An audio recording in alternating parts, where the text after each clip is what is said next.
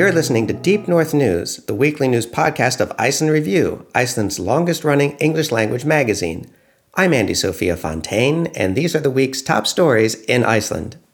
First up, the capital area was hit with the one two punch of a widespread power outage and extremely poor weather on the afternoon of January 25th, leading to multiple traffic accidents within a short period of time. Throughout the day that day, snowfall was heavy alongside high winds. These conditions are challenging enough, let alone in the late afternoon in January when the sun has already set. However, a power outage soon followed, knocking out the electricity in much of Reykjavik, including the traffic lights. As a result, dozens of traffic accidents were reported across the city. No serious injuries were reported, and power was restored by the evening, just as the storm was clearing. The storm also temporarily halted plans for residents of Grindavik to be able to visit their homes to pick up more belongings, but they were able to do so on January 29th and again on February 1st. Residents were advised not to adjust their homes' heatings or use their toilets, both of which are connected to the town's fragile plumbing system, and also not to tarry while gathering what belongings they could manage.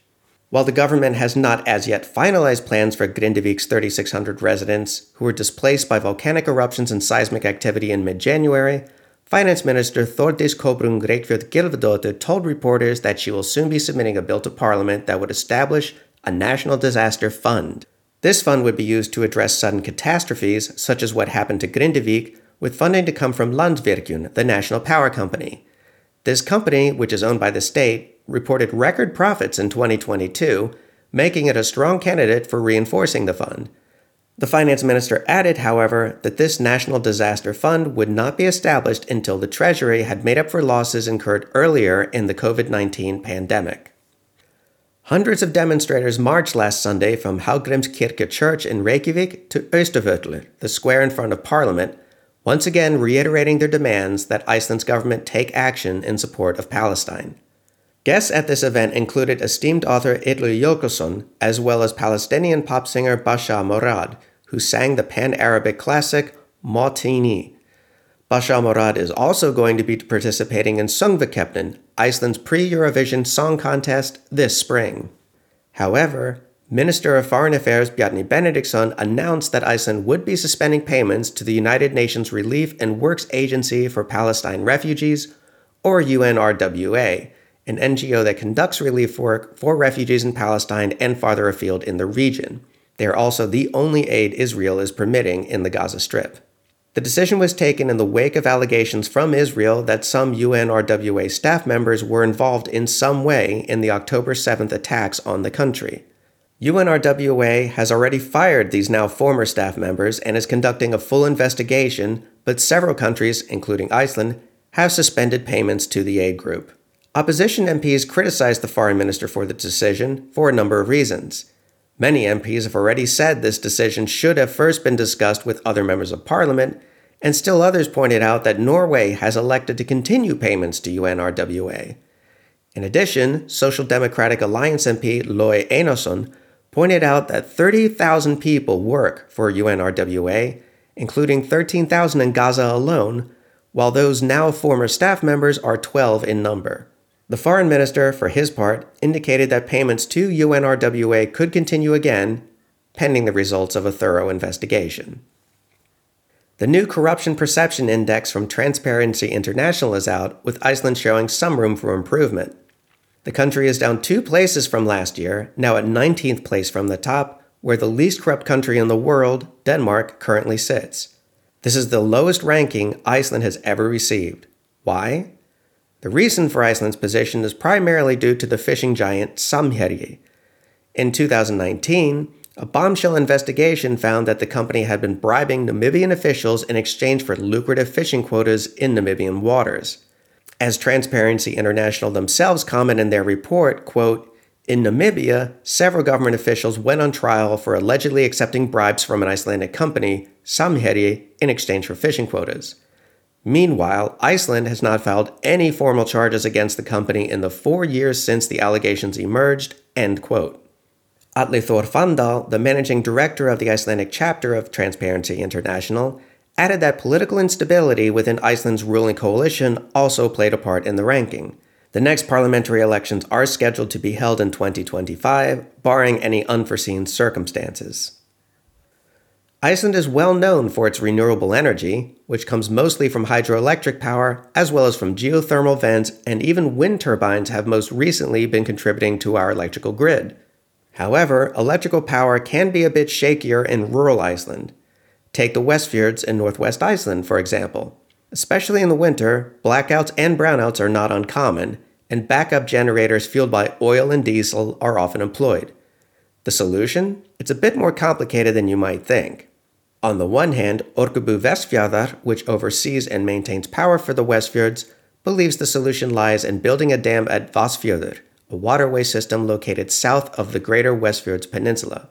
Such a dam would generate between 20 to 30 megawatts of power, which Orkubu Vestfjarðar believes would satisfy all the power needs for the region.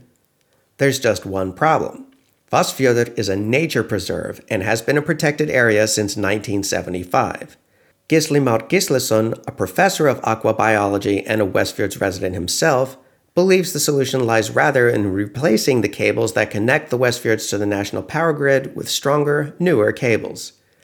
In this way, the nature reserve would be spared and the region would receive sufficient power without having, quote, to dam up every little river and stream in the area, end quote.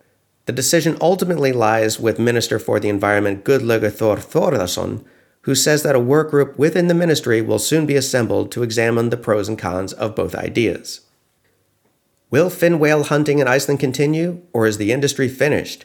That remains to be seen, but Hvalur HF, the only company in Iceland that still hunts fin whales, aims to continue the practice.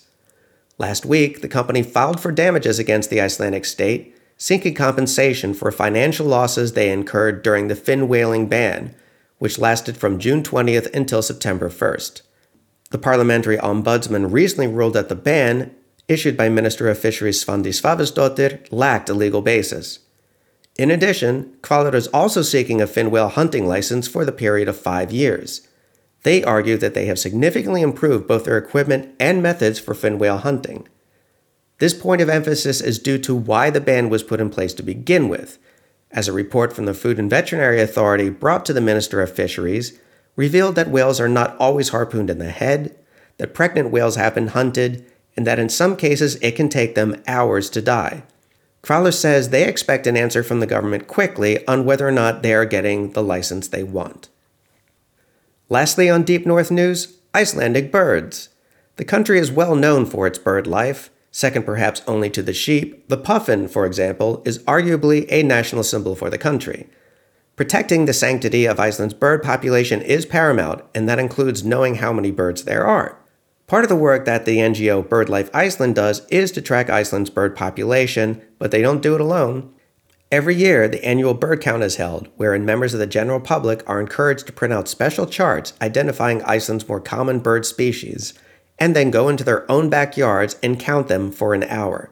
Upon conclusion, these results are then sent to BirdLife Iceland.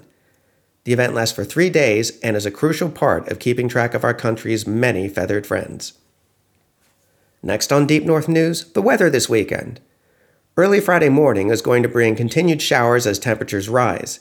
This may create slippery conditions on the road, especially in South Iceland, so drive with a little bit extra caution. This precipitation is expected to turn to snowfall across the western part of the country, with sunny skies in the east.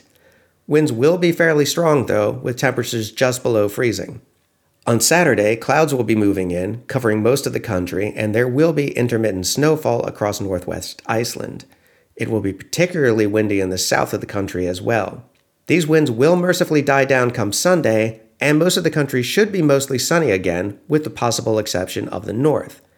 At the same time, temperatures are expected to drop into the double digits below zero, so be sure and dress warm if you intend to go out and enjoy the sunshine.